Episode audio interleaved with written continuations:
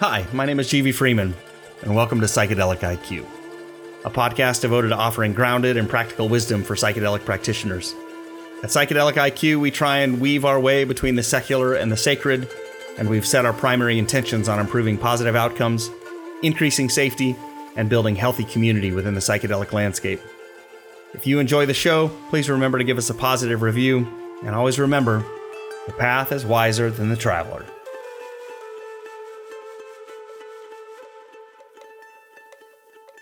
Today's episode is uh, maybe a little longer than normal, but packed with amazing content from probably one of the most experienced facilitators I've had the opportunity to work with, uh, not only in the medicine, but also with uh, the creation of Sanctuary, uh, one of the first and largest psilocybin churches uh, in the US.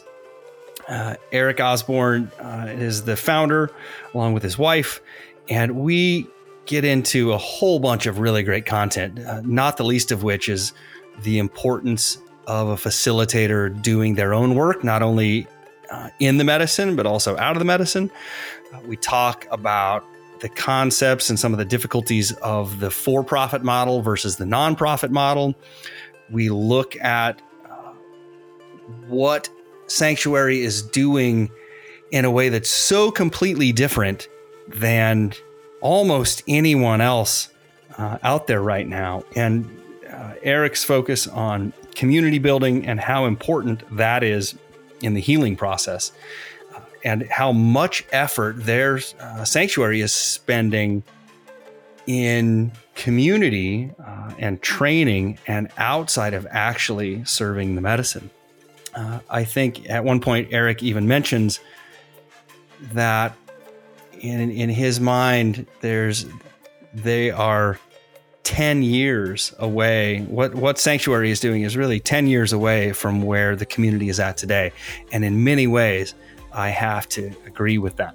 Um, the the forward thinking nature of what Sanctuary and Eric are doing uh, are really really impressive. So, Eric has more than 25 years as a personal practitioner and facilitator of psilocybin healing. With a master's in education and 20 years of self trained mycological expertise, uh, having owned and managed three gourmet and psychedelic mushroom farms, Eric's primary goals are to educate members of Sanctuary and the public at large on how to become self empowered through the cultivation of and communion with sacred mushrooms. Through his history in the psychedelic retreat space, as founder of the world's first psilocybin wellness retreat in Treasure Beach, Jamaica, he has experienced firsthand the power of psilocybin to expand consciousness and heal trauma, particularly in combination with community. A desire to build a sustainable, spiritually based mushroom community is what brought him back to the United States to form Sanctuary with his wife, Courtney. Uh, and I am really excited to bring you Eric Osborne. Eric, thanks for joining us today on Psychedelic IQ. How's it going? Hey, GV, I'm happy to be here, man. It's uh, been a roller coaster of a day, but I, this is, uh, I, I, suspect that this conversation will be the beginning of a shift in momentum. let's let's hope that that's true. But let's, also, let's, just let's just let's just say I started out the day by killing a rat. Like that's the first thing that happened this morning.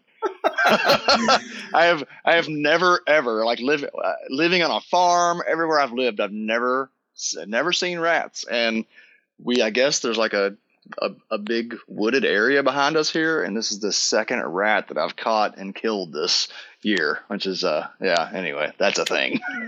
That is a thing. and you know what? If nothing else, um, I think that our our daily lives oftentimes uh, show us what a psychedelic experience uh, emulates a lot more than we think it is the roller oh, coaster of life. I, I, t- I tell people all the time in our in our trainings, and I'm working with ministers and whatnot. I say, look, you want the you want to be the best psychedelic facilitator you can be. Be the best person you can be, which means facing all the demons, all the challenges, and reveling in all the joys, and just being fully immersed in life, whatever it is, showing up fully. Yeah, yeah, I, I like to tell people a journey can either be heaven, it can be hell, and everything in between. And I think that if we're doing our work, life tends to emulate that uh, mm-hmm. a fair mm-hmm. amount. Can't be scared of the rats. You gotta get in there and get rid of them sometimes. yeah, that's exactly right. You can't be scared of the rats. Uh, and sometimes we have to do hard things uh, in Indeed. in this plane and alternate planes. Indeed. Um, Indeed. Well, first of all, maybe tell listeners who you are and what you're working on today. Oh well, you know who am I? That's a, that's kind of the perennial question, is it not? Um, in in this avatar, in the last 25 years or so, I have been uh, heavily focused on facilitating psilocybin experiences. It originally started with myself. I did a lot of private personal work for about 10 years uh, before I ever started administering to anyone else. And once that took off, I started I started a gourmet mushroom farm and was doing some underground psychedelic work there on the side. And the mushrooms told me that I was going to start the. Uh, they told me that I was going to light the torch for the uh, the lighthouse of Jamaica, which would be a uh, a calling card for uh, psychedelic liberation. And I resisted and resisted, and the mushrooms persisted. And finally, I gave in, started MycoMeditations, uh, facilitated. Um, well, I uh, worked with over a thousand people personally, administered well over 3,000 doses of psilocybin, um, and got tired of the corporate profit driven model. Uh, you know, putting filling the planes with the people so they could come and take mushrooms and uh, you know saw over over the span of this work you know how extremely important actually essential to psychedelic healing community is. And so we came back here and started sanctuary church which is a, a very public uh, psilocybin church based out of Kentucky, but we've got members all over the country. And actually, we just had someone from Guam join our church the other day. So Very we're cool. mul- all, getting to be multinational. We got some people in the UK and, and Switzerland as well. So very cool. Today, today, what we're working on, man, there's a lot. You know, there's I was expressing to my wife Courtney, who is also a co-founder of the church.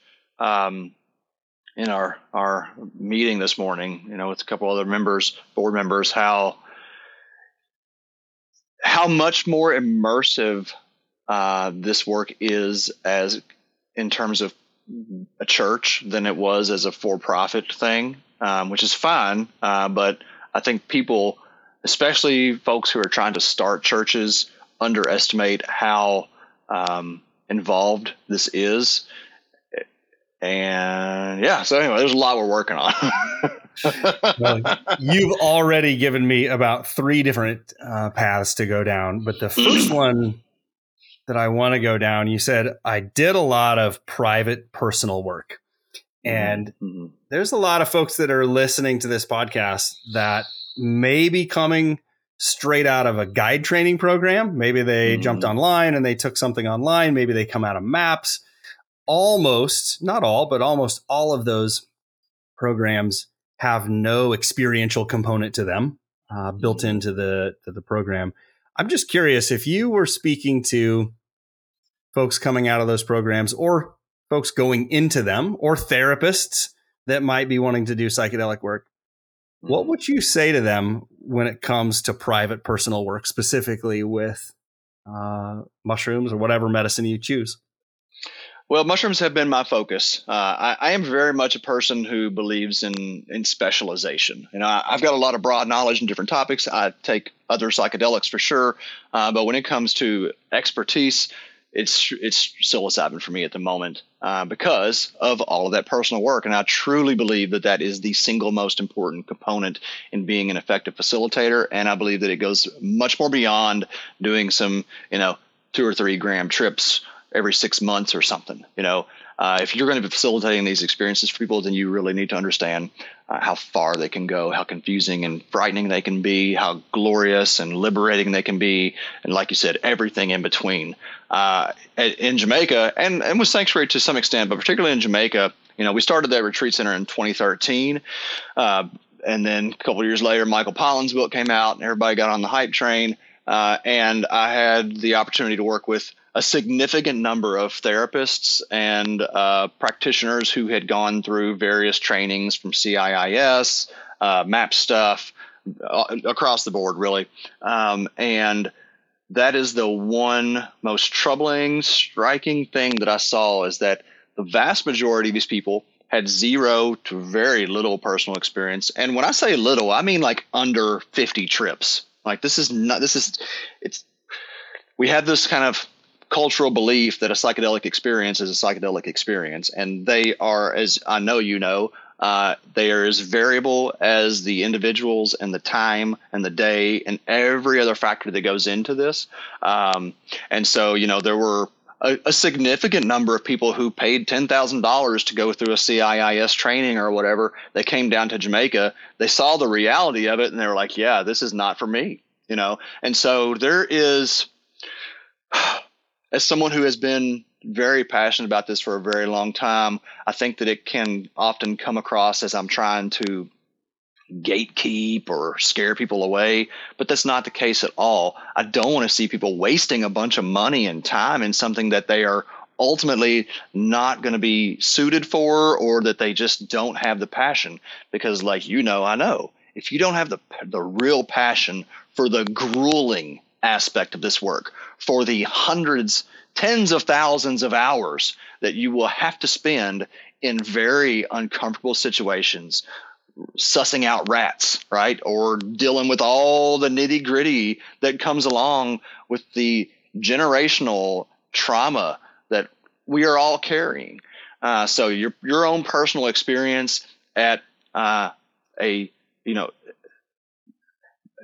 how do I say this? Uh, extensive experience at a wide variety of dosage levels uh, is absolutely crucial to being able to support somebody. You probably have seen this as well that the the number one most important harm reduction um, kind of thing that we bring into this when someone looks at you and they're terrified that they're losing their mind, they're not going to come back, they're going to die, whatever those extreme situations can be, and they will occur. If they look at you and they see an ounce of fear in you, then you have just escalated the, the, the potential for disaster. And so there have been so many times that people have said to me after an experience, the only thing that kept me from going off the rails is you looking at me and saying, you're going to be okay. You're going to get through this. And, the, and knowing that you know that, you know, I've, I've, I've, I had a couple of therapists that I worked with over the years who, you know, that, that you'd see that fear take hold in them. And, uh, you know, I, I, I, this is not to criticize anybody at all. Um, but it is a reality check that, um, for one, we can only take people as far as we've been ourselves. And for two, our level of security, our internal level of confidence and security, that is the setting. That is the ultimate container.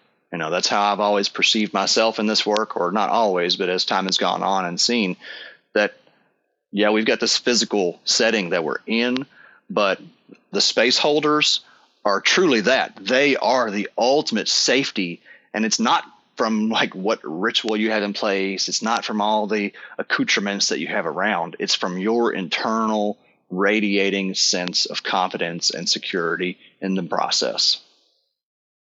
I couldn't agree more. And I think that that what you just did was introduce a really uh, interesting facet of setting that nobody really talks about.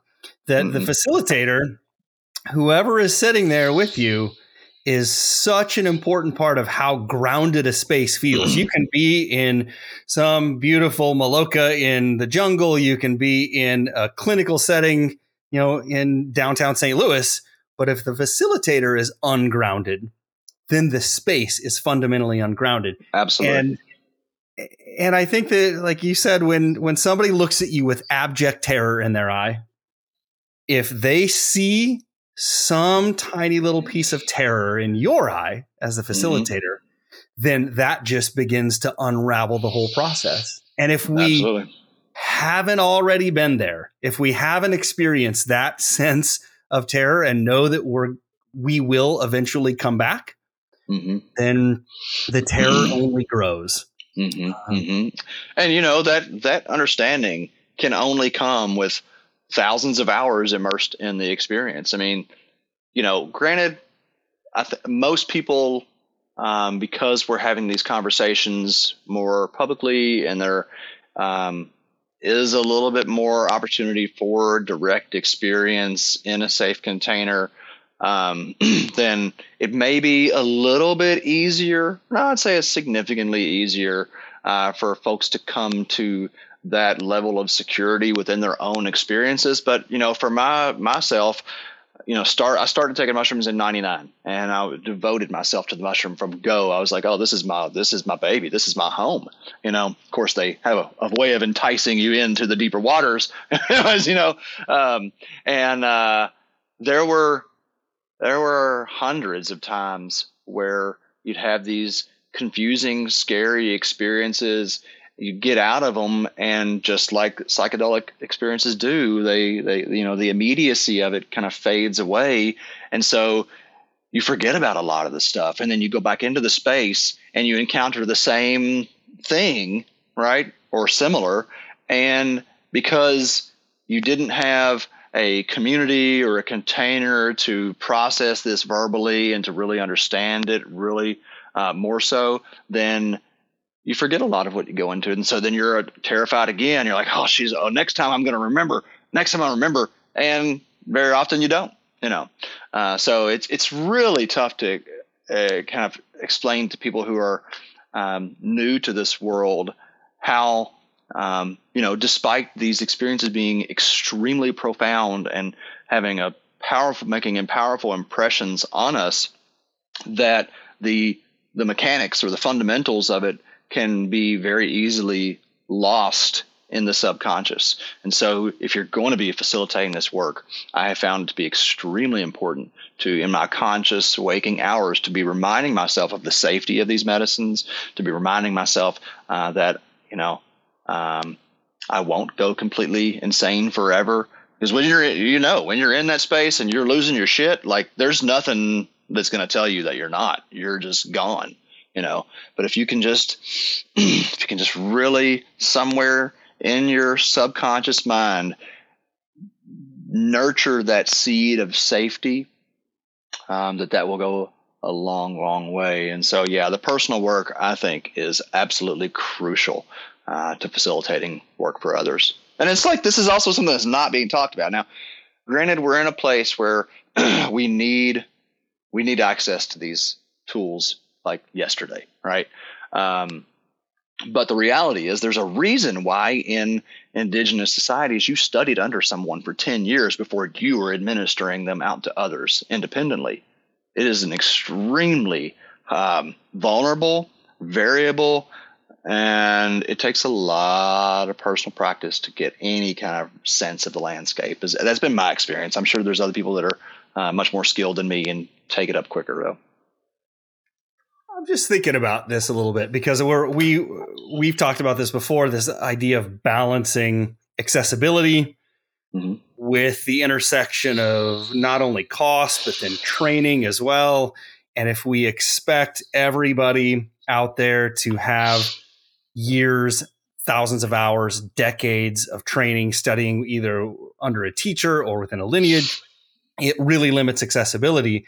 Mm-hmm. And I'm just wondering if there is what your thoughts are if if we say like, hey, if you want to go hang out in some training course and serve, you know, two three grams of mushrooms, that's probably a reasonable, a, a more reasonable um, expectation that you're going to be able to handle whatever comes up.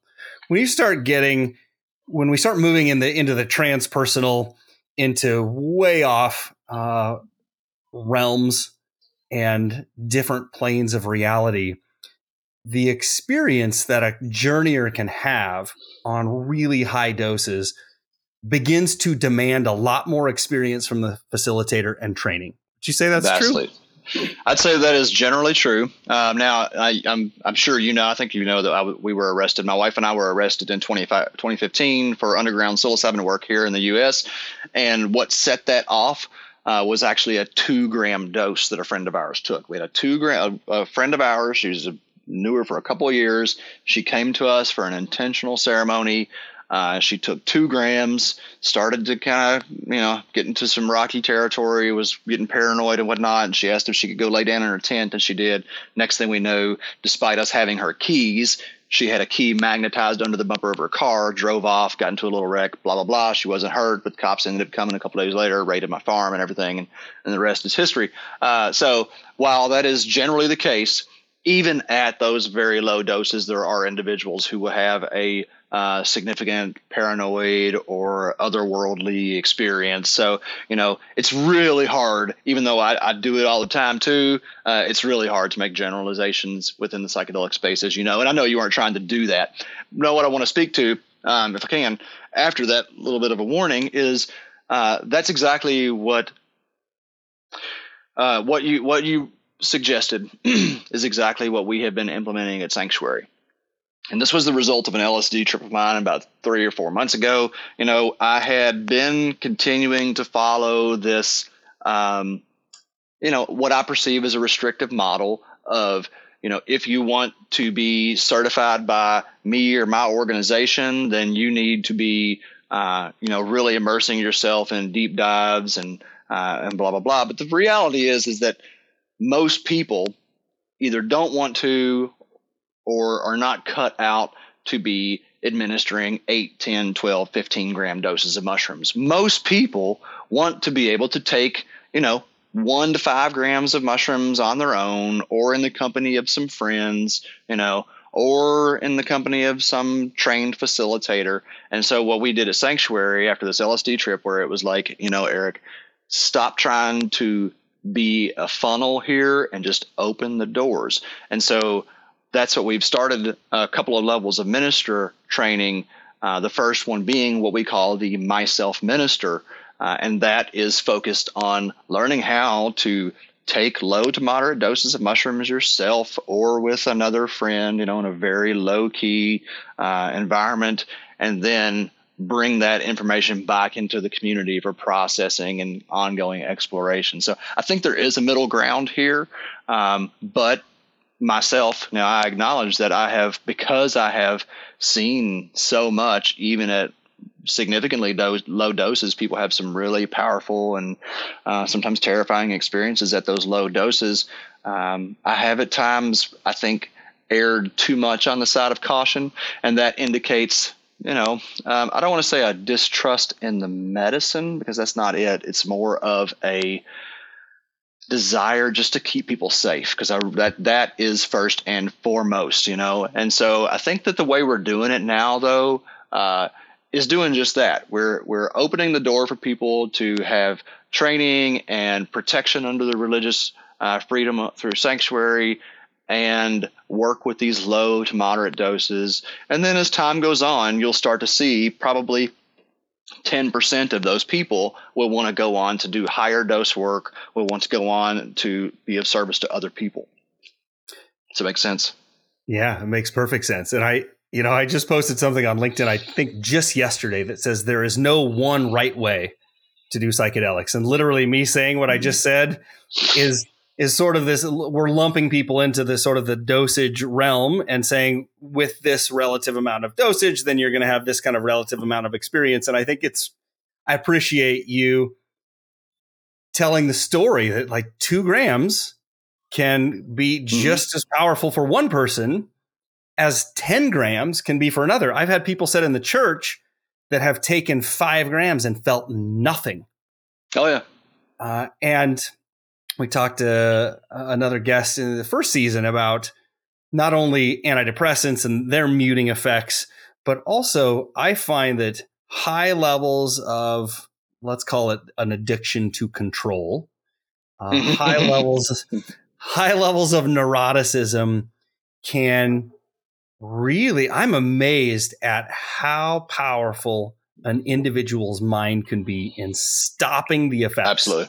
of a mushroom or oh, absolutely. really anything. I, I, and I've had I've had experiences yeah. where I've taken a a big cup of wachuma and six I was holding space for someone and I'm like, okay, well, I'm not going to have an experience tonight. No big deal, just very light.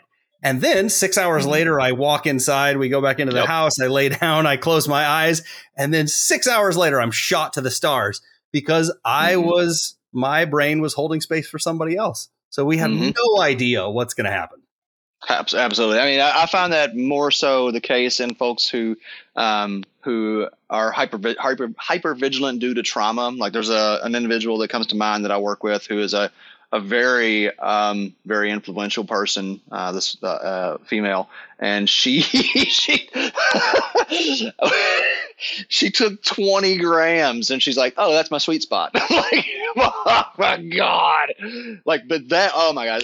I know we don't want to, we're probably not going to get to the phenomenology so much, but her experience, this is something I've also seen uh, in uh, individuals with that um, need for control due to uh, previous trauma.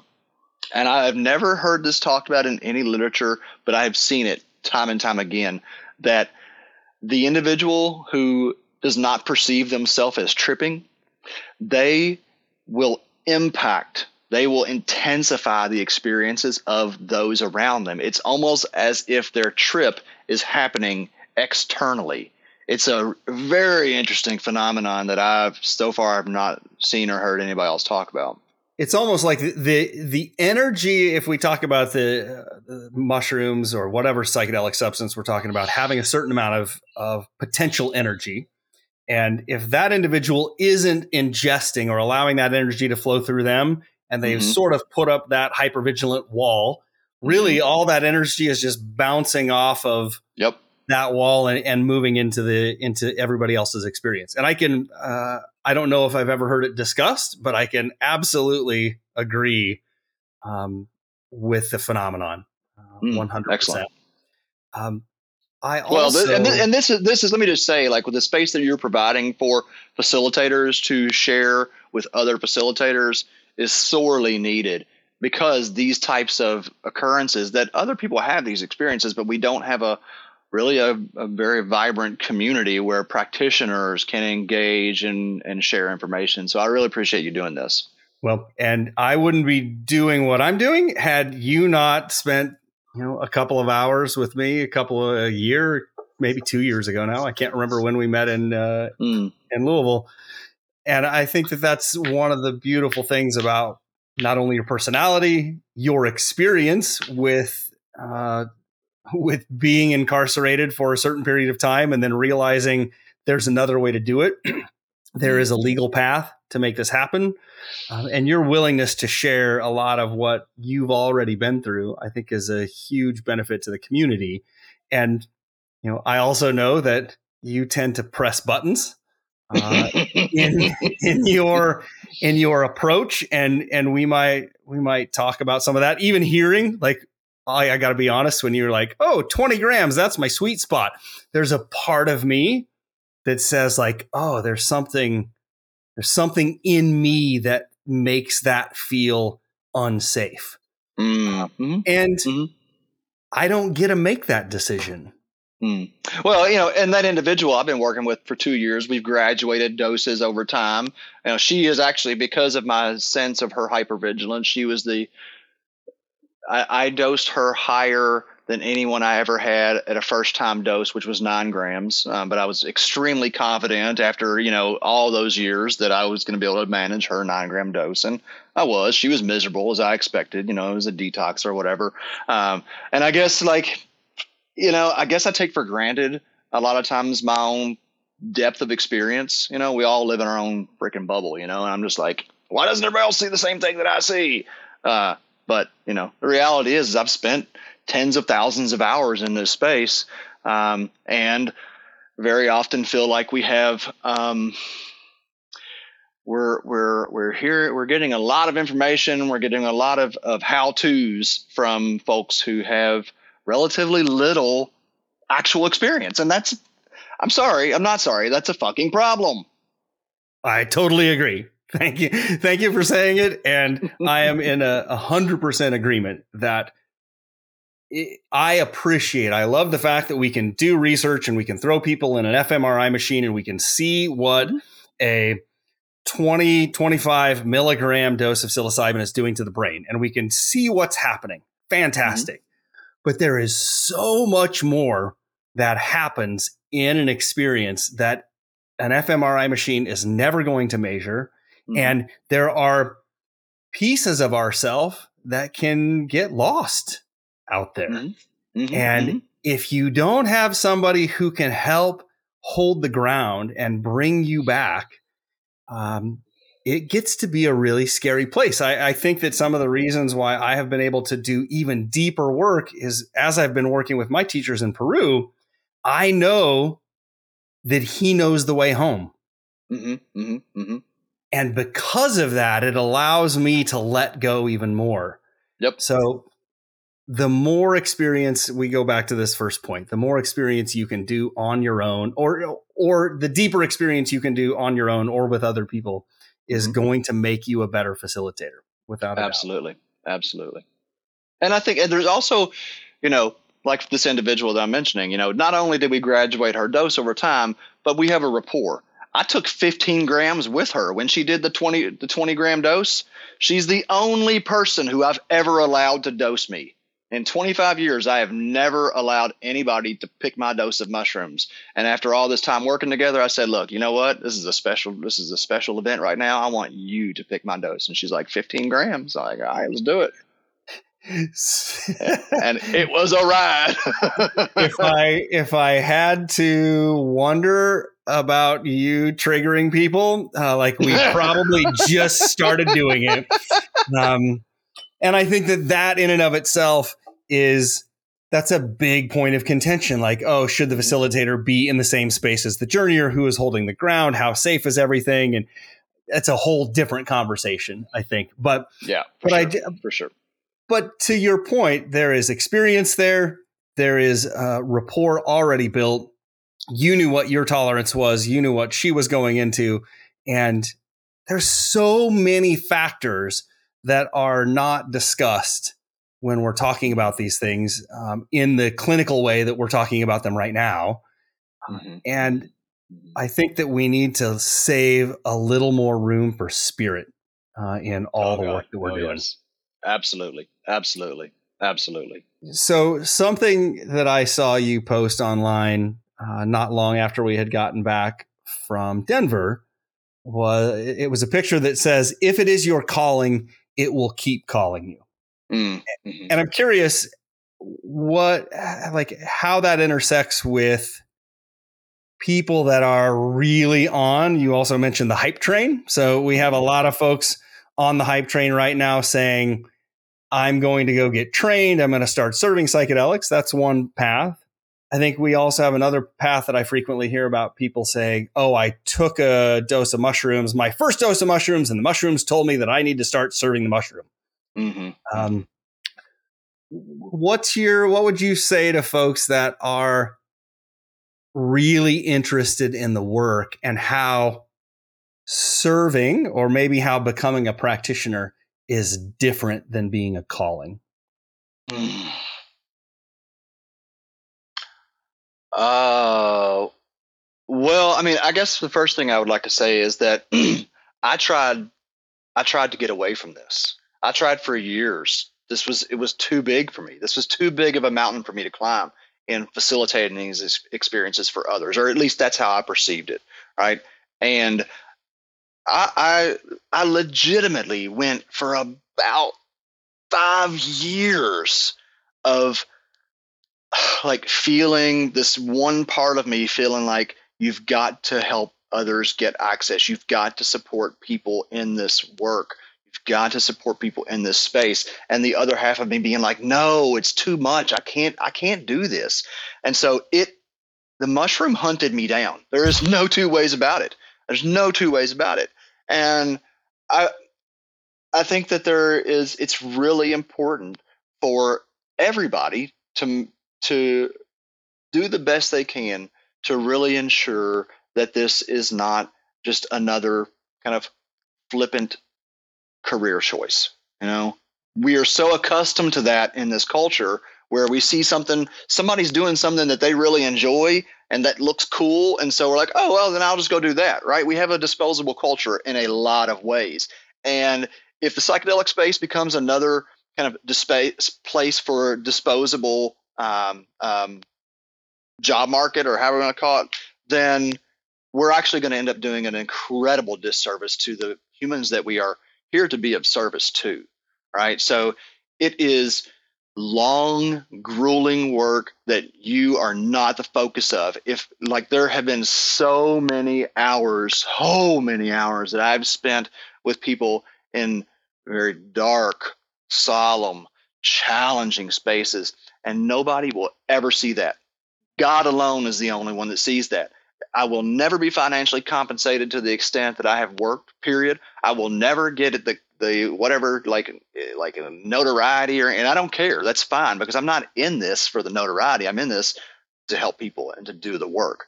And so you know, I just think like um, it's really it's it's it's unlike any other career that I know of offhand, especially if you approach it from the standpoint of uh, which I do believe is is really valuable. Uh, the standpoint of go entering the space with the individual. Uh, you know, we don't have to talk about that because it is a whole big other conversation in and of itself. Um, but for long term, I believe for long term um, commitment to this work, you will eventually have to get into the place where you can be of service while under the influence or however you want to kind of term it of the substance themselves because that is this is what i think particularly in the clinical setting and some of the kind of modern work that's happening around this that is the next level. You you can't if you if you go into this work and you're helping people and you're just administering mushrooms or whatever the substance is and you're just there holding space trip sitting however you want to call it you're going to hit a plateau. You're only going to be able to be so effective as time goes on, you will need to go into deeper waters so that you can wade out there with other people. Um, so I know I don't think that really answers your question super well, um, but this is this is not a career like anything else. It's not something like if people just pick this up and hang a shingle on their door that they're going to be a psychedelic therapist or whatever, and all of a sudden we've got you know a, a million facilitators out there and then five years later we have you know a hundred thousand then we're going to end up back in the same kind of experience gap. So i just want to see people coming into this work that are really committed to being of service to the community that they are with um, and for that to be for a long-term commitment not just another flash in the pan sort of deal. Does that make sense it makes perfect sense. And I think that you hit it in the very beginning um, this idea that the mushrooms just kept calling you, like you couldn't mm-hmm. avoid it. And mm-hmm. I also think that you, the idea of a disposable culture and the way that our we're set up right now, maybe more so than any other time in in the history of the normal nine to five of working somewhere for one to three years and then like going to the next thing. Yeah, for sure. And this doesn't feel like the same kind of job. Uh, we we go into such different space. Such I like to when I'm working with clients, I like to say a lot of times your therapist may be standing at ground level and looking down at you in the hole, mm-hmm. saying, "Hey, like here's an arm. I'd be happy to help you out." Um, but let's talk about why you're in the hole and how you might be able to get yourself out of there. And in psychedelic work, what I find most often is that we jump in the hole with our clients mm-hmm. and we just ha- one of us has to remember to bring a ladder uh, and it's our responsibility as the facilitator to bring the ladder uh, yep. so so we can both get out but yeah. i oh, do think, go ahead sorry i do think that it is there is a difference between a career and a calling. And I think that a calling keeps calling you back. Mm-hmm, and if mm-hmm. you're diving into this world with the sole intention of being like doing the cool new thing, mm-hmm. like we we've even seen AI, Chat GPT got released six six eight months ago. I don't know how long, mm-hmm. and now people are like, "Oh, AI is gonna like all of these things are just gonna they're gonna go by the wayside. It's not really as important." And I think that there's going to be a lot of people that come in and out of the psychedelic industry and landscape.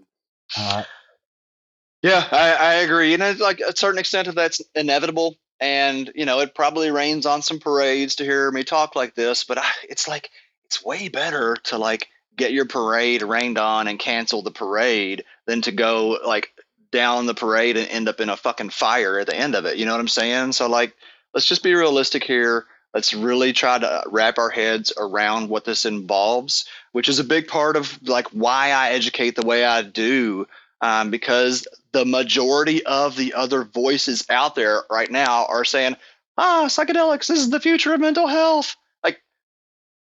I agree, it is the future of mental health, but only because it's going to be the future of spiritual health. You know, yeah. first and foremost, I mean, that's, you know, you said it so well, like leaving room for spirit and a calling comes from spirit. A calling comes from source higher than you, right? a career, that's your little brain thinking, oh, this looks fun, or this looks like a way to make money, or this looks like a way to get some status. You know, that's not what this is about. You will spend thousands and thousands of hours unrewarded with the, with the good work being its only reward. It's like that, that metaphor of the pit. Like how many times I've been with people and like, ah, fuck, all right, I didn't want to go down this pit. I didn't want to, I've, been in that hole many times and I didn't want to go down that hole tonight but you're down there, so here I come with you. Let's go. Let's do the whole. Yep. You know, and if you, if you don't find that enjoyable, I mean, I, I do. I, I find eventually it takes it takes some. You know, you gotta get over the hump of all right, we're going into the swamp right now. But once I'm down in the swamp and we're slaying alligators and climbing out with our grappling hook or whatever, I'm like, oh, this is fucking fun. I live for this shit.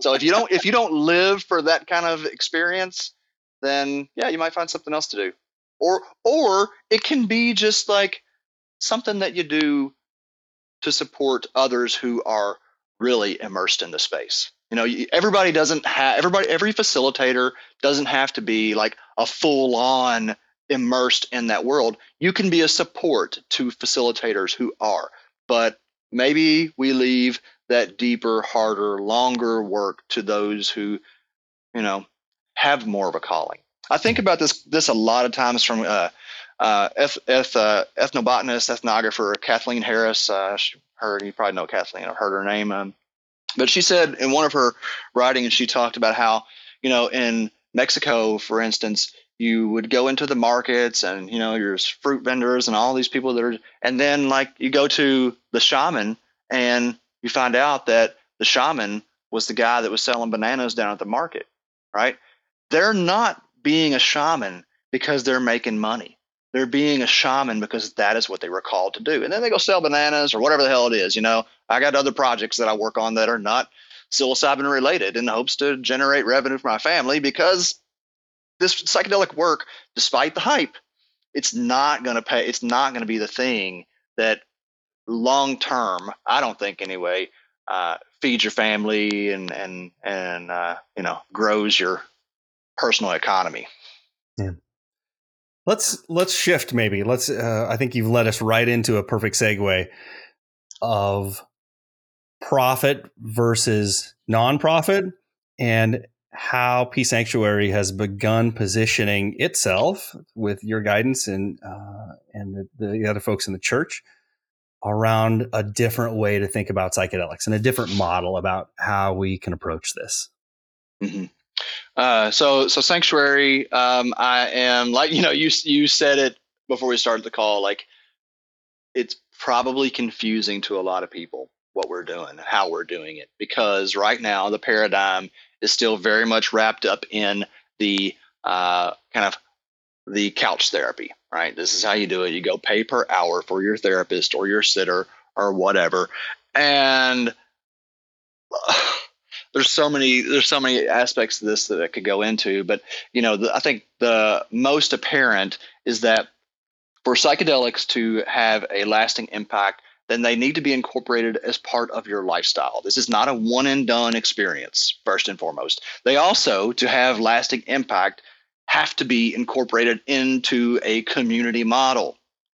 I spent so much time in Jamaica dosing people. They'd come down, they'd take three doses in a week, they'd have a wonderful, huge experience or challenging, blah, blah, blah. They go through it, excuse me, and then they feel great coming out of it and they'd go back into their home life with you know the regular mundane life and within six months they're back to where they were and that's that's how these medicines work very, very seldomly, despite what we hear in you know these highly publicized articles, very seldomly does someone have a single psychedelic experience that then transforms their life forever. And so this is something that is like it's a it is a it's a part of a healthy lifestyle, which means that you're going to want or need to revisit it, you know, with some regularity for most people, it's probably about every three to six months. You know, I think like depends on where you're at in your trauma recovery, your depression, et cetera, et cetera, your spiritual malaise. Um, you know, that frequency is is significantly variable. So if you are someone who like is very, very traumatized, has a lot of stuff to work through, then you might benefit from a once a month dose for a year, right? Go and try pay five to seven thousand dollars for that, right? Which is kind of like that's the retreat rate. Um, and then to see people go back into communities that are just kind of like running humdrum, you know, re-traumatizing or at least not continuing to unbury, uh, is um, it's not helpful. It's not helpful, if any, to say the least. Um, so the profit-driven model, where I always felt icky, is that. Um, it's hard for people to not become a commodity. It's hard, it's very difficult when you've got to have a sustainable business and we have this, you know, uh, view of ever growing economy. Your retreat center has to keep growing. You've got to have a new location in Spain next year, and you've got to have a place in Oregon when they open up, and all that. And we already saw what happened to uh, synthesis, right? I mean, boom, that's a great example of why and how this for profit model is going to overstretch itself particularly in the legal environment that we're in when you're trying to do a non-religious, you know, secular, whatever, for-profit thing. Uh, so, you know, I just personally feel like it is unsustainable for an individual um, to be shelling out that much money for a psychedelic experience. Uh, it sets people up for significant disappointment to find that, oh, wait, you mean this one time isn't going to fix me? like this my first mushroom trip sucked and now i got to do it now i got to pay another $6000 what um, and then the reality of that like um, it's like this is not a it's not a personal criticism to any therapist or anybody that's out there working with these medicines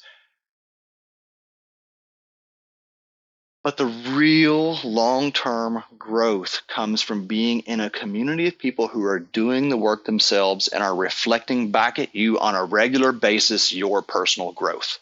Right.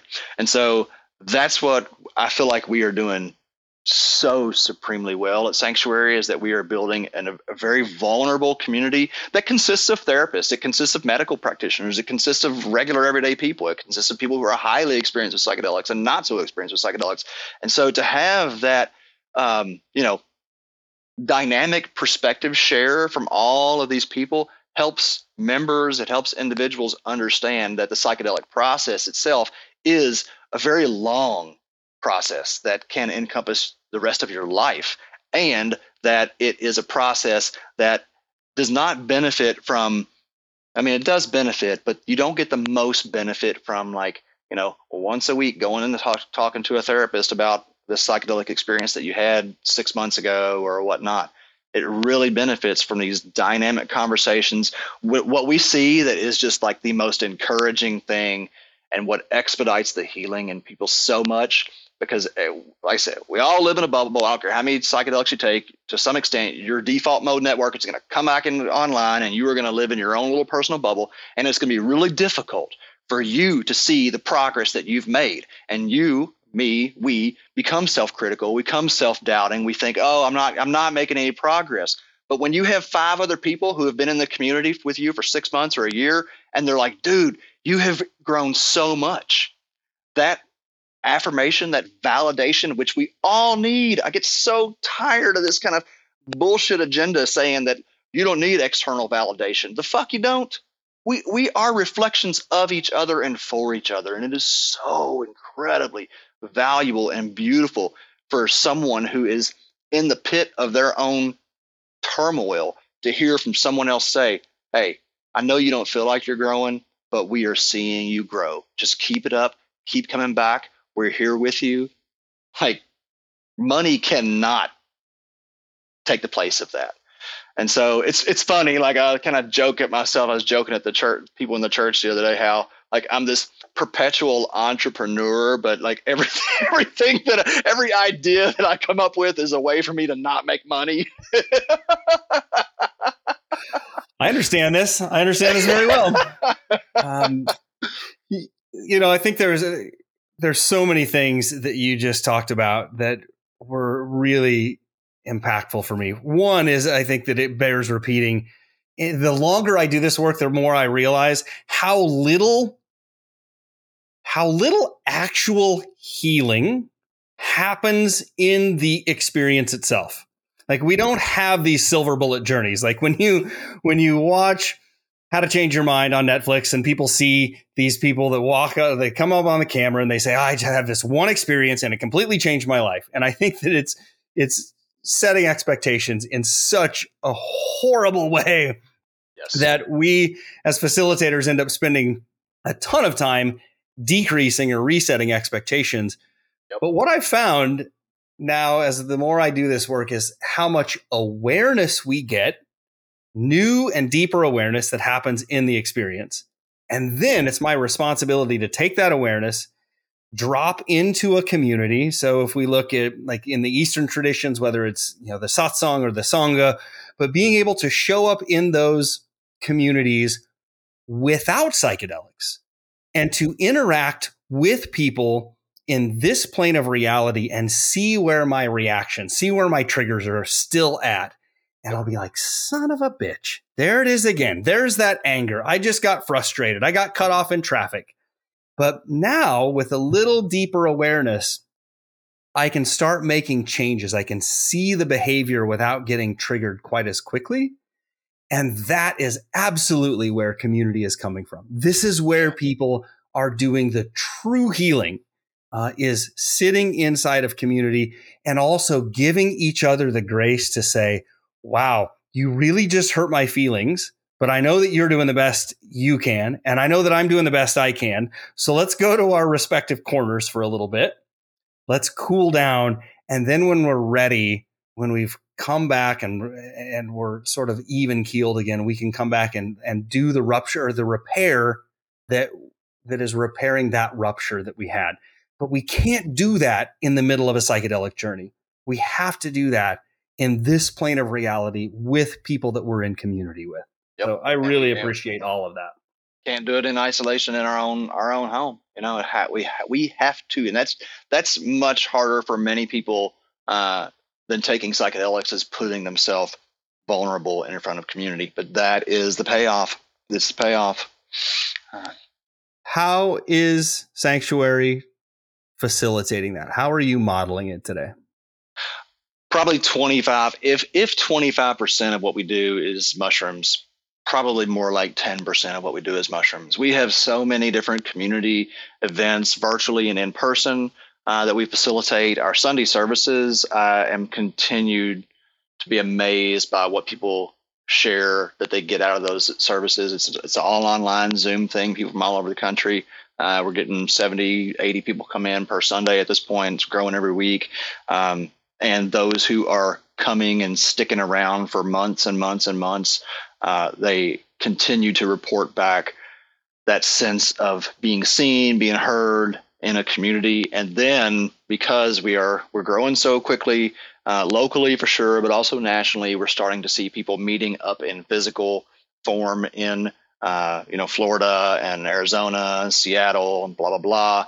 Um, and so, you know, that's just what we, we, we preach it and we practice it, man. Um, next tomorrow night, I lead a uh, local community circle where people just come together and we're going to be talking about definitions and how our definitions of life really uh, define our experience. And so my wife does uh, women's circles uh, monthly. We just, we do a ton of uh, things. And we're also like, this is where I feel like it's really, uh, we're really getting to the gold here is where members come in and share their skills, talents, passions with the others. So we do every week we have a, a growing number of online workshops that members lead.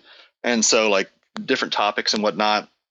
And that's been really powerful uh, because again, as you uh, surely know, that the more we bring our gifts to the world, the more we share our calling with the world, then like that actually heals us. And I, healing and being of service to others is really what heals us. And so that's another part of this conversation that I don't know is really being had enough um, because it still feels extractive. The the way that we're approaching psychedelics as a culture feels like, what do the mushrooms have to give to me? And I like to suggest to people going into a mushroom trip, like, what are you bringing into the space?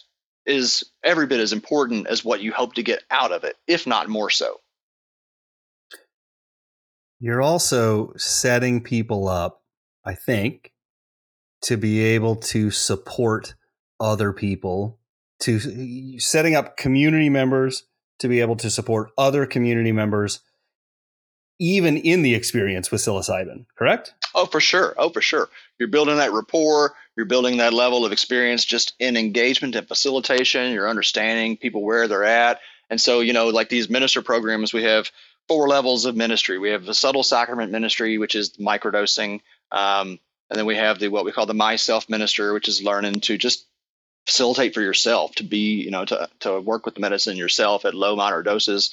We have what's called the friends and family ministry which then trains and ordains people to administer sacrament to those who they are close with and who they have a relationship with already still focusing on low to moderate doses. Uh, and then we have the communal community ministership which is actually kind of divided off into a few subcategories because that's where it starts to get really really different and I mean real different when you start dosing the public, people that you don't know, and you have maybe sometimes an hour to really build a rapport with someone. Like you, you, you've got to be working on multiple levels at one time. You've got to have a huge, you know, a much bigger picture and a much wider breadth of experience to be able to facilitate that kind of work. What you just shared with me, one of the things that I noticed a lot that was discussed in Denver at Psychedelic Science was this conversation around equity, equity and accessibility.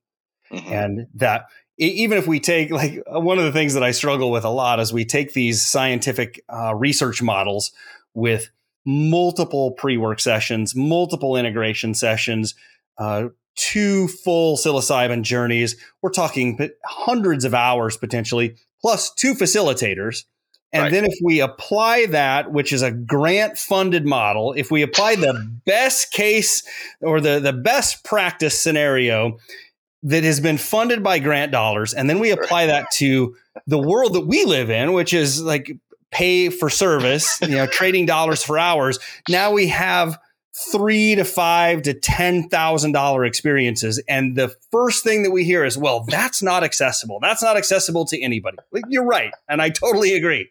Yeah. But, but what I just heard, you guys are spending, Sanctuary is spending 90% of your time in building community, training, helping people become familiar with each other, with themselves, and to provide really, really accessible community support for each yep. other to do their own work. Hundred percent, hundred percent. We, I did, I just uh, uh, had another another idea to lose money the other day, which I am super excited about. Um, we we we are we are going to be and this this is pu- first time ever public use. Uh, poor man's trademark right here. We are going to be having uh, in October a, a what we call a celebration, and what that is is we have invited all of our uh, 80 plus ministers uh, who have been through a training to come and have a camping retreat that, again, triggers, look out, where potentially everyone is taking mushrooms. Now, we're going to cap the dose. It's going to be no more than three grams, right? Um, it's going to be a very intentional setting. But as I truly believe is the future of this work, is it's just people being there for each other. And you absolutely 100% with experience, training, and support and other experienced people around you, you absolutely can take mushrooms with your community. Everyone can take mushrooms with a few general parameters in place. Be safe, enjoy yourself, and grow. We is it not just like it's insane that we talk about like you got to have a DD, but nobody ever says when you go out drinking, make sure there are three people sober for every 10 people that are drinking, right? Like alcohol is, is so much more unpredictable. It's so much more volatile than psychedelics. Maybe not unpredictable. That's, that's, that's, that's there's some nuance there. Um, but, you know, because it's a socially accepted substance and we just like everybody knows how to get drunk, you know, then it's okay for everybody to go out drinking together as long as someone's driving you home. But if I say we're going to have 50 people come together or 30 people come together and everybody's going to take one to three grams of mushrooms, there's going to be somebody that's like, oh, this is unsafe. This is a danger. This is a threat. It's not. These substances are so much safer. They're so much safer. And this, this, I think, really highlights the damage that the drug war did. The education, the miseducation that we are going to still be decades in reprogramming. But you know that's a big part of what sanctuary is doing we're going to be documenting this stuff we're going to be showing people that you can safely and effectively have group therapy group experiences group celebration using these very sacred medicines hmm. beautiful tell me uh, since you again another tra- good transition tell me how you're approaching harm reduction and safety Well, that's just it. As much education. I mean, I, I in the education that I do, I usually start out with this is the crazy shit that can happen. Right? I want people to know that yes, these are safe medicines, but there is a certain percentage of the time that it can go off the rails, and there are parameters, there are ways that you can mitigate that. Um, but first and foremost, have a deep respect for these medicines. Deep respect, and know that they it can turn on a dime, right? So I think knowing that the, the the the, real education, the true truthful education, I think is crucial to this.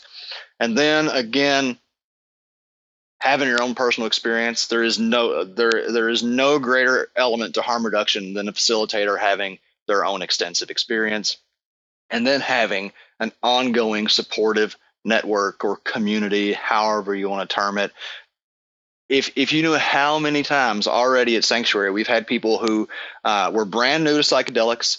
I'm thinking of one gentleman in particular up in New York. He's brand new to psychedelics. He went through our minister program. He did a two gram dose. It was really challenging. He had a lot of a history of trauma and loss and whatnot. And he went to his therapist, and his therapist couldn't do anything with it.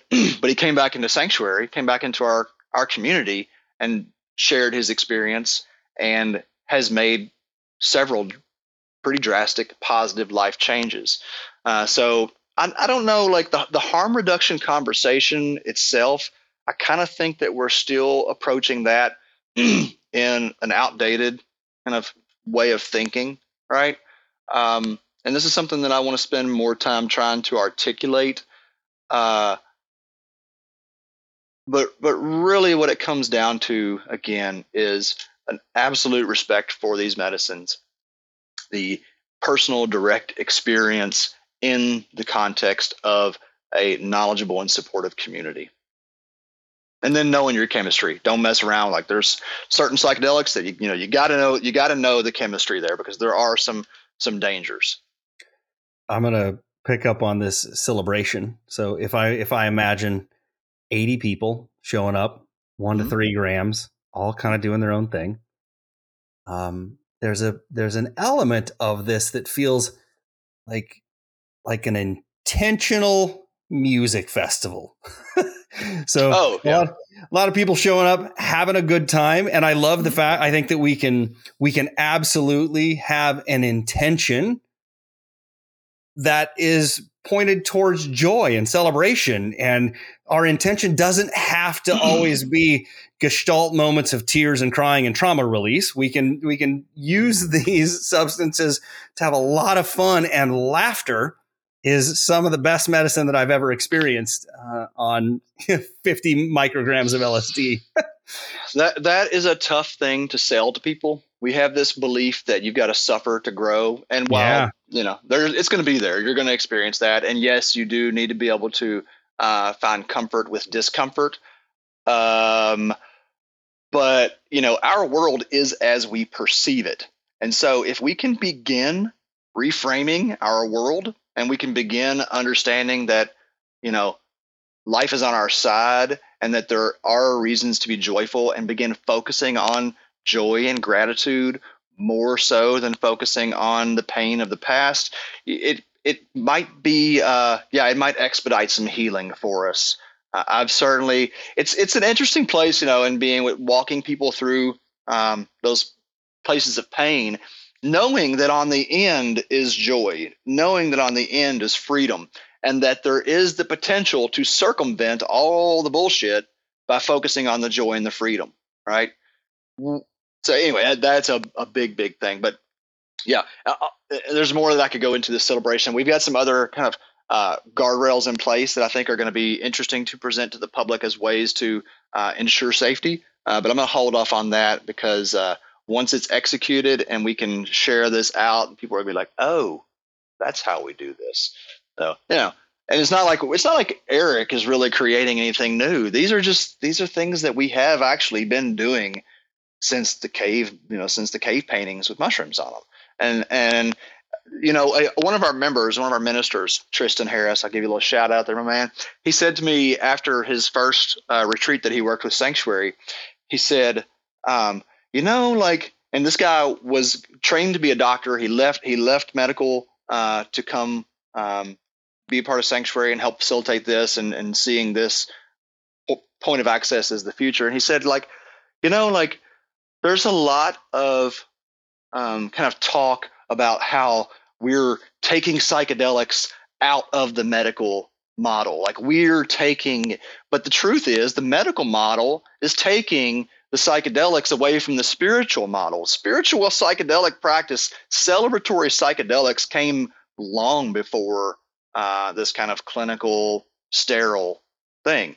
And so I, th- I thought that is a really helpful way for me to reframe this kind of like, you know, I do get a little uh, I guess defensive is the word. You know, sometimes I feel like this is, this is our God given human right, and we have another example of an institution that is these you know ivory tower people telling us to how to do this thing that we've been doing since forever. Like, no, it's it's not that difficult. And what's also not pointed out in a lot of these instances, you know, you're talking about the research, like I know from working with researchers that they cherry pick the people who they're going to have and they don't report a lot of the negative outcomes. There have been people in clinical trials who have taken their own lives afterwards because they had one experience that that highlighted their depression rather than relieved it. They knew that the next time they went into the clinic, they might get the placebo, right? And that is a that is a, presents a very hopeless situation. Uh, and so I, I just I am someone who believes in full transparency, full reporting. I am not perfect. I've got my shadow, and if I didn't have my shadow and I wasn't able to confront it publicly, then I'm shit for a psychedelic leader. Hmm. Period. Beautiful.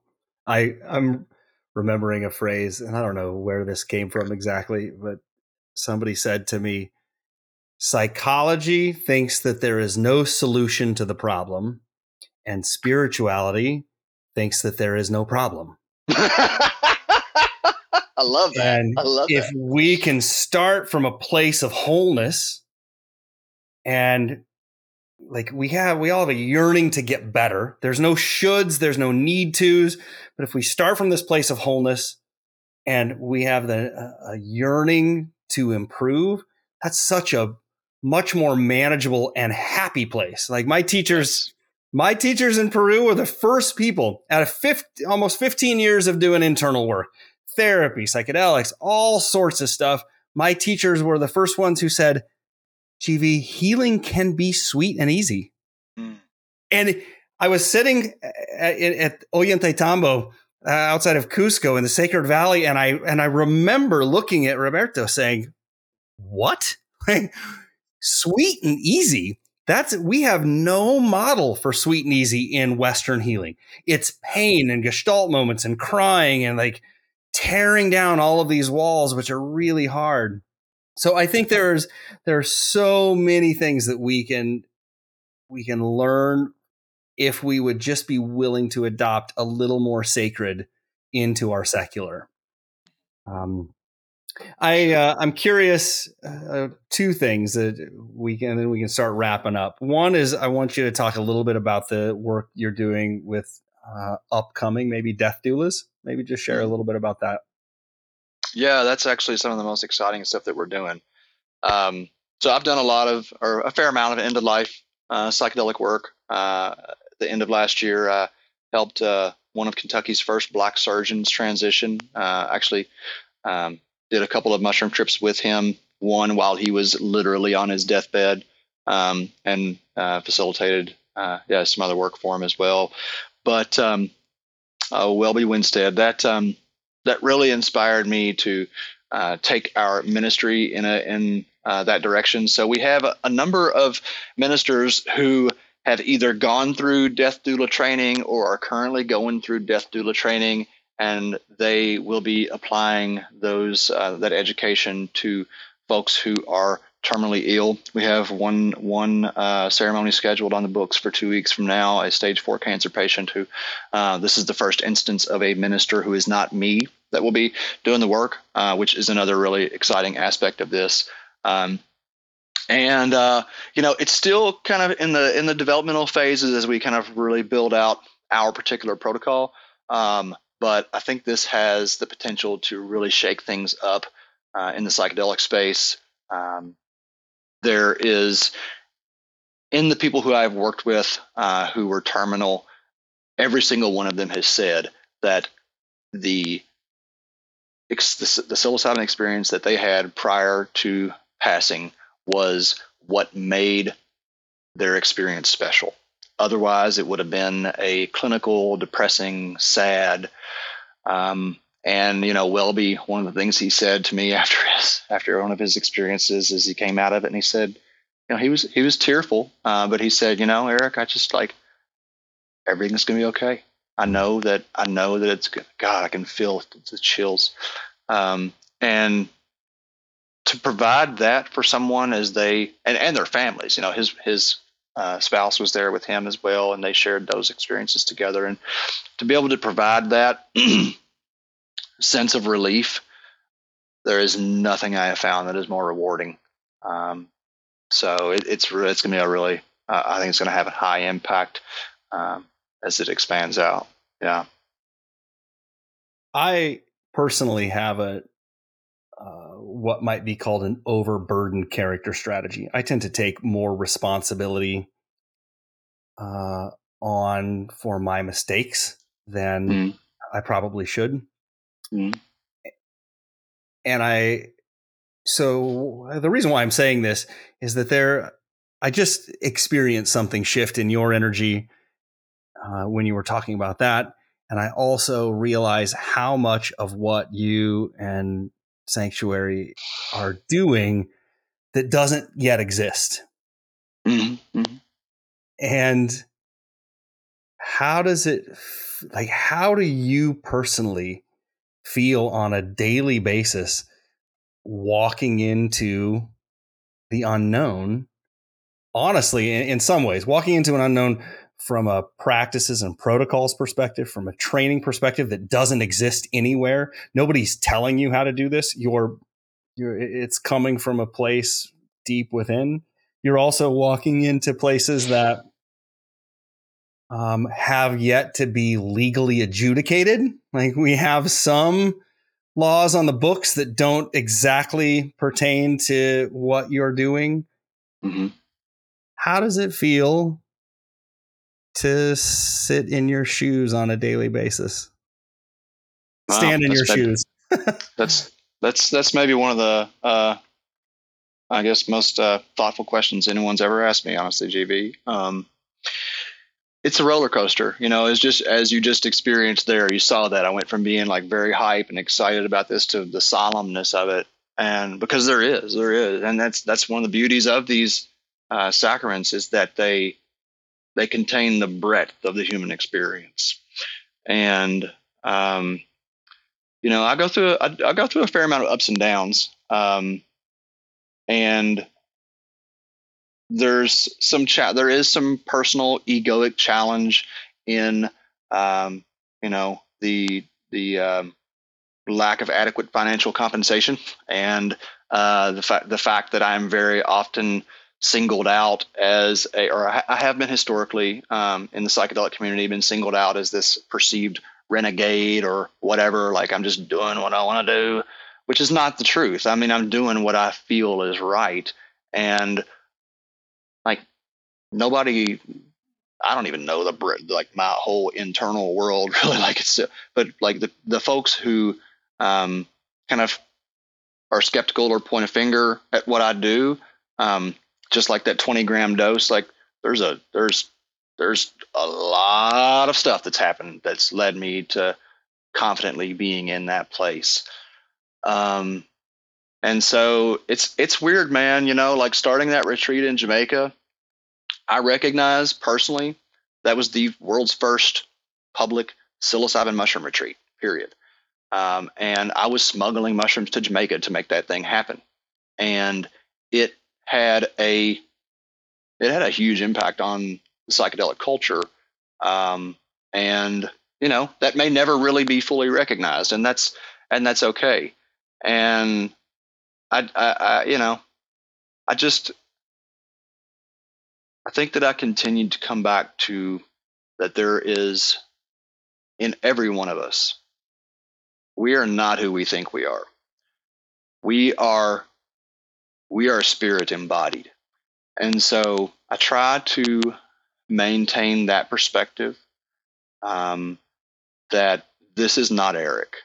This is something that is happening through the being that is perceived of as Eric, and whatever challenges I face, uh, that I have unlimited support being in the last few years, five to seven years, having these undeniable um, encounters with the quote spirit world has also affirmed to me that I have, that we all have assistance beyond this physical realm and that we can more and more trust the process, just let go and to the greatest ability we can, enjoy the ride.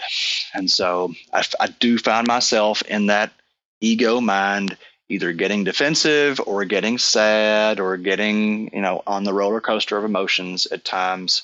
Um, but overall, I can I can look back and know that I've done good work and that I have had I've helped a lot of people and I that's that's what I continue to do, and that's all I really desire to do. You know, uh, so that that's a that's a big question that I have never really given much thought to, and I really appreciate you giving me some uh, some opportunity to reflect on that. I'll go one step deeper, since you brought it up. What would you say to the critics or the naysayers that says you're going too big, too fast, uh, too too whatever. Uh, what would you say to some of those folks now? Hmm. You might be right. oh wow, that is so not no, what I thought you were uh, going to say. But I, I, I really... well, I mean, I, I I do find myself like saying like, all right, put the brakes on things a little bit because I like I've, I've been saying this. I, I remember saying this to my children when I was arrested. Uh, there was a point where you know my ex-wife was just doing everything she could to take my children from me after being arrested, and there was all this backlash from family and whatnot. And I was just in this fuck this fit of like of like knowing. And i said to them like i am living just because i'm living 20 fucking years in the future doesn't mean that it's wrong right? Just because you don't get it. And and i kind of still like in some ways think that. And i it's i i, I think I, I feel pretty confident that that sanctuary we're we're 10 years ahead of what's what's already happening you know. Um, so I guess it's just like I, I, I, I, I wanted to say, but I didn't want to. I wanted to temper it, and also knowing that, um, you know, your your ego is your greatest hurdle, your greatest trap. Um, but there is also a part of me that wants to say, just watch. Hmm. I know my heart. I know my heart. I know that I'm in this for the love of the people. I do have a, a pretty good connection, I think, to this medicine. Um, and so I want I want people to to feel safe and confident in what we're doing, and at the same time, I don't fucking care because I know that we're doing the right thing. Remember, remember what Rick Doblin said at the conference about uh, Tim Leary when he was he was asking Tim Leary like, how do how do we uh, how do we do this, you know, in the way that gets approved by the government and blah blah blah. And Tim Leary said, fuck the government. He's like, I'm mm. done asking for permission. Like, I'm not asking for fucking permission from the psychedelic community or anybody else to practice what is my spirituality. Like, there are recordings from me at age five talking about mushrooms, right? Like, my mushroom trips have shown me clearly that this has been a part of my path since before I walked this time. And so, like, I don't think that we need to ask permission from anybody to do God's work, but we need to make sure that is like you said that it is a calling from spirit and not our own ego wanting to do whatever you know? I am listening to a book uh, called the creative act a way of being by rick rubin and just yesterday and i and i will totally butcher this but he was sort of comparing or, or juxtaposing the, the creative process and the artist and how once it's documented, it's no longer creative. Mm. Once once a hmm. piece of art has been created, mm. it's it's no longer art, really. Mm-hmm. Mm-hmm. And I guess I I will say two things that there is there is some you're pushing buttons and from the first time that we met, you were pushing some of mine. And mm-hmm. at the same time, I guess I just want to publicly say thank you for sort of leading the way. I don't know if I would follow exactly in the to the degree or speed that you're running, but mm-hmm. without some of the work that you're doing, I don't think that I would be doing some of the work that I'm doing and I can probably say that about hundreds of people that are are in the sanctuary ministry. So I think we all have to find our own comfort level. And I appreciate that there are other people doing stuff that probably feels a little more like art than it does protocol because it's mm, not been mm-hmm. written down yet. Mm-hmm, mm-hmm. No, I, I mean, I, if there's any one thing that I would consider myself, it's an artist. Um, you know, I, I, my garden, if you see my garden, how I grow things, you know, it's like, I, I truly, I love what you said about that because that really very well embodies kind of the spirit behind this. I want this to be a constantly growing and dynamic. And when I said that, that whole thing about maybe you're right about my critics, like I am very open to taking criticism and applying it where, you know, where it's uh, helpful or meaningful. I, I, I love one of the things that I love most about Sanctuary is that we're getting constant feedback from our community and we are constantly adjusting and growing and trying to meet the needs and desires of the community. Sanctuary is not about me, it's about our community. Fortunately, what is very different in this model as well is that not only am I a uh, whatever, a leader or, or organizer, but I'm also part of the community. I didn't get that in Jamaica. You know, in Jamaica, people come down, they want you to save their life, and then they go off, and it's like, oh, Eric did this, or Eric didn't do this, and Eric's got these employees and all this stuff. And like, I need it too. I need you as much as you need me. And so, in this model where we're all at the same level, that's where we all get to have fun and get to create and be, be the artists that we are. I remember uh, at psychedelic science, Bob Jesse and Michael Pollan are having a conversation. And towards the end of that conversation, he said there's two kinds of folks that are using RFRA right now. There are two kinds of churches, I think. There's mm. a church that is really building mm-hmm. community and trying to get people together to heal in a really healthy way. And they just happen to be using psilocybin or happen to be using a psychedelic as a as one of the tools in that. And then there's also people that are uh, using RFRA as a way to sell uh, psychedelics in mass quantities and attempt to be legal. Mm-hmm. Let's leave out the second half and let's talk just for a moment. My last question, really, for you is is that first piece. Mm-hmm. People who are genuinely interested in creating a healing community using psychedelics under RFRA. What advice? What's the best advice that you would give them? Wow. Well, let me just say that, that that conversation was one of my favorite. I was so impressed with Bob Jesse. I did not I did not expect that. I was massively impressed with him. So, you know, when I do criticize Michael Pollan and kind of the ones that just kind of present this gloss of psychedelics, uh, I was I was super impressed. And there are certainly folks that I can say, yes, fuck yes, what you just said, I am all. So anyway, um, that was one of them. If you are sincere and you really um, start with community. Start with community. But that you know, there's also some some nuance there as well because there are um, secular communities and there are spiritual communities. Sanctuary is very clearly a spiritual community. If you come on our Sunday service, you will hear that we talk about spiritual matters. Um, we are not here. I mean, there are plenty of people like when people come to the community and they're like, "Oh, so how do I get mushrooms?" I'm like, "Not like that. That's not how you do it for sure." Um, you know, so there's a, there is an element of realistic, uh, real world work that involves legal setup and organizational structure, and all of that is actually super important, very important. We spent a solid six months working with attorneys, developing our bylaws. Really, since like our code of ethics, if you read our code of ethics, you will see that we are we spend some real time there. Um, and so starting with that piece is is really crucial. Um, and then I just had a conversation with a guy today who was talking about you know wanting to start a sanctuary in another city, and you know I said to him basically like you know go start building community right now. Come back to me in six months. If you're building community and you're really serious and committed to this work, then you will build community and just talk about psychedelics. Don't don't even worry about access right now.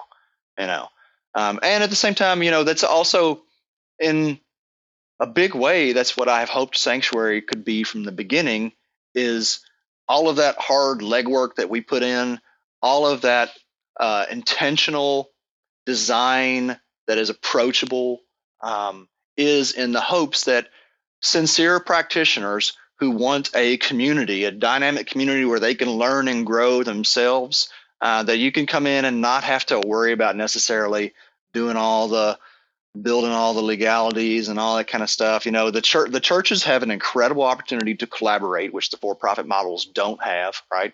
That is another really important and valuable piece in this. Um, and then there is also the reality that there is strength in numbers. And if we are going to try and really shift the public perception, the public opinion, not just around psychedelics, now around psychedelic churches, then um, I think there's a lot of value in having, you know, some some really strong communities that are able to wave that banner from different points on the globe and say we are all in this together. And that doesn't mean like that again it it doesn't to me, it doesn't denote competition uh, amongst churches. It it says that we can all come together and we can all have our own perspective brought under this. We can share ideas, exchange knowledge, and there will be people that come into sanctuary and go and start their own churches. Like 100% great with that, you know. So just build community. Don't focus on the psychedelics first. You can you can do integration. You can do all kinds of conversation. You can do harm reduction conversations and all that stuff.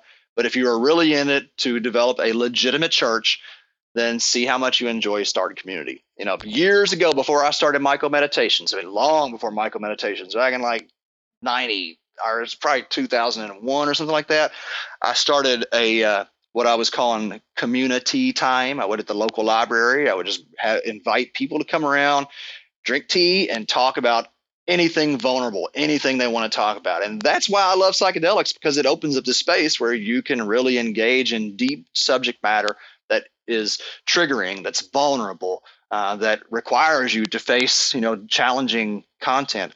And I guess maybe one of the last things that I would just add here in terms of you know Eric and kind of how he's perceived out there and the triggers and all that kind of stuff.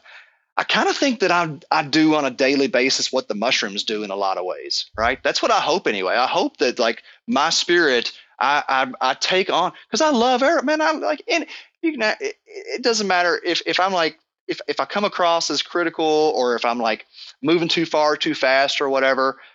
Probably what I don't do a really good job at communicating is like we can i still want to hear from you. We can talk. I'm like just just if, I, if i'm coming at this with passion and driven and i'm like feeling like i'm seeing into the future that does not mean that i'm against you. And actually i'm actually for you. I'm for your progress. And you know sometimes the mushroom is a harsh teacher. Sometimes the mushroom is like hey it's time to sit the fuck down and realize. And sometimes the mushroom's like ah let's have a good time you know? And i think that i in many ways embody that. Yeah. I i would say i'm going to agree I'm going to agree that yes, you embody that. A uh, couple of quick speed round questions.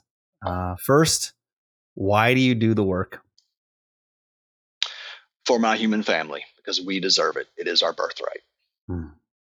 What is the most important thing this work has taught you? That in healing, we are healed. and the best advice you'd give someone new on their path from a let's say from a facilitator perspective? Take a bunch more mushrooms. This was to be expected. Is there anything that well actually before we uh, before i ask that question if people are looking for you online and want to connect uh, where would they do that? Um my personal social media is uh, Reverend Spore Spreader on Instagram. Um, and we have my wife and I have a podcast called Psilocybin Says. Um, there's a social media platforms for that as well that you could uh, reach out on to. And psanctuary.org? Just sanctuary, but sanctuary.org. Yep. Oh, sanctuary.org. My, my, my Courtney was like, when we when we came with this name Sanctuary, she's like, you know, people are going to say Sanctuary. I'm like, baby, they don't say psilocybin. They don't say psychology. So I'm going to start having to say psilocybin now. Is there anything that I should have asked you that I didn't? Man, this has been a very thorough and very enjoyable one of one of the most so far. You know, a lot of people are because this is new. They're just kind of asking the surface level questions, but because of your experience in this world, uh, I think that you're able to come at it from a very different perspective. So I don't know, man. I think we covered quite a bit of ground here. Um, I think there is there is a lot more room for this conversation around uh, facilitator dosing, uh, but maybe we can save that for another day. There's two or three topics. When we go back and listen to this again, there's probably two or three topics we can uh, set up for round two. So, thank you so much. I really appreciate your time, uh, and best of luck with Sanctuary. And uh, we'll catch you on the flip side. All right, GV. Thank you so much, brother.